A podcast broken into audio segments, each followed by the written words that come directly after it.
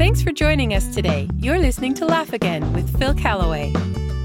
Well, graduation season has passed, and a new volley of grads has been unleashed on the world in their parents' cars.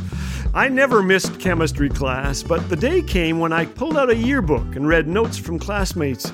Here are some actual yearbook quotes that make me grin. Stephanie wrote, "I want to thank Google, Wikipedia, and whoever invented copy and paste."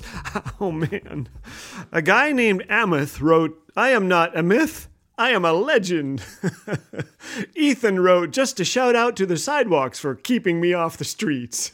Yearbook quotes. Ozzy wrote, "Trapped in a yearbook factory, send help." Eric said, "Good grades are important, but big biceps are importanter." Well, Eric, I had neither of those, but I had a big mustache at your age. Like Eric, school was not my forte. Apart from recess, lunch, and P E, I really struggled. My friends would borrow my report cards just to scare their parents. Someone told me when I graduated, "Everything's better after high school. You'll love the freedom." They lied. Unless you stay home with your mommy, you have to clean your clothes, shell out for utility bills, craft your own craft dinner. After high school came more school and bills and work and bosses and car repairs and a mortgage and marriage and little kids. Thankfully, they were our kids, but they came fast, and man, were we stressed. Life doesn't get easier as you age, but I believe it can get, well, awesomer. How? More than a century ago, when electricity was a novelty, a wealthy old woman who was known for being chintzy had her home wired for electricity. Forgive the pun, but her friends and neighbors were shocked.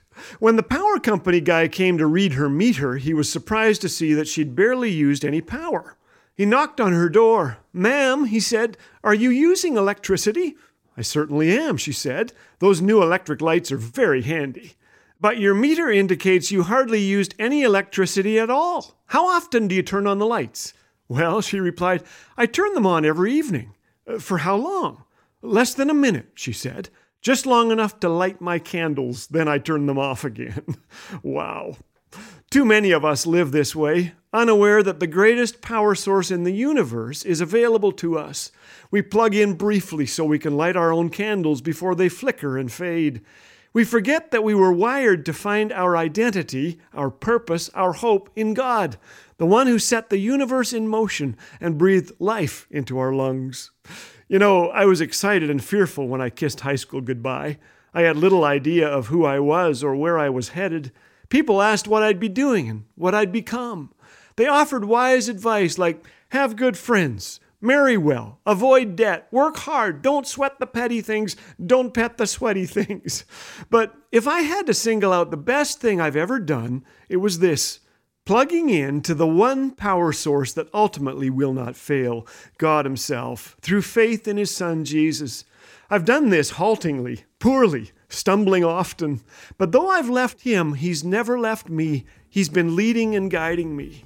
When life was so dark I could barely breathe, one single thought gave me hope and enough light for the next step. Jesus loves me. I didn't earn that love or deserve that grace, but He gave it, and I opened my hands and accepted it. Whether you're a grandpa or a graduate, I believe this is the pathway to true success and lasting joy. The kind Anna had when she wrote in her yearbook, "I would like to thank my arms for always being by my side, my legs for always supporting me, and my fingers because I could always count on them." Hearing your encouragement never gets old. Every listener note we read feels just like the first.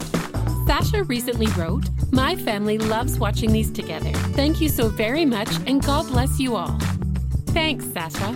To share how Laugh Again has impacted your walk with Jesus, or to express your encouragement with a donation, visit laugh again dot u s or call one eight four four, six six three, two four two four.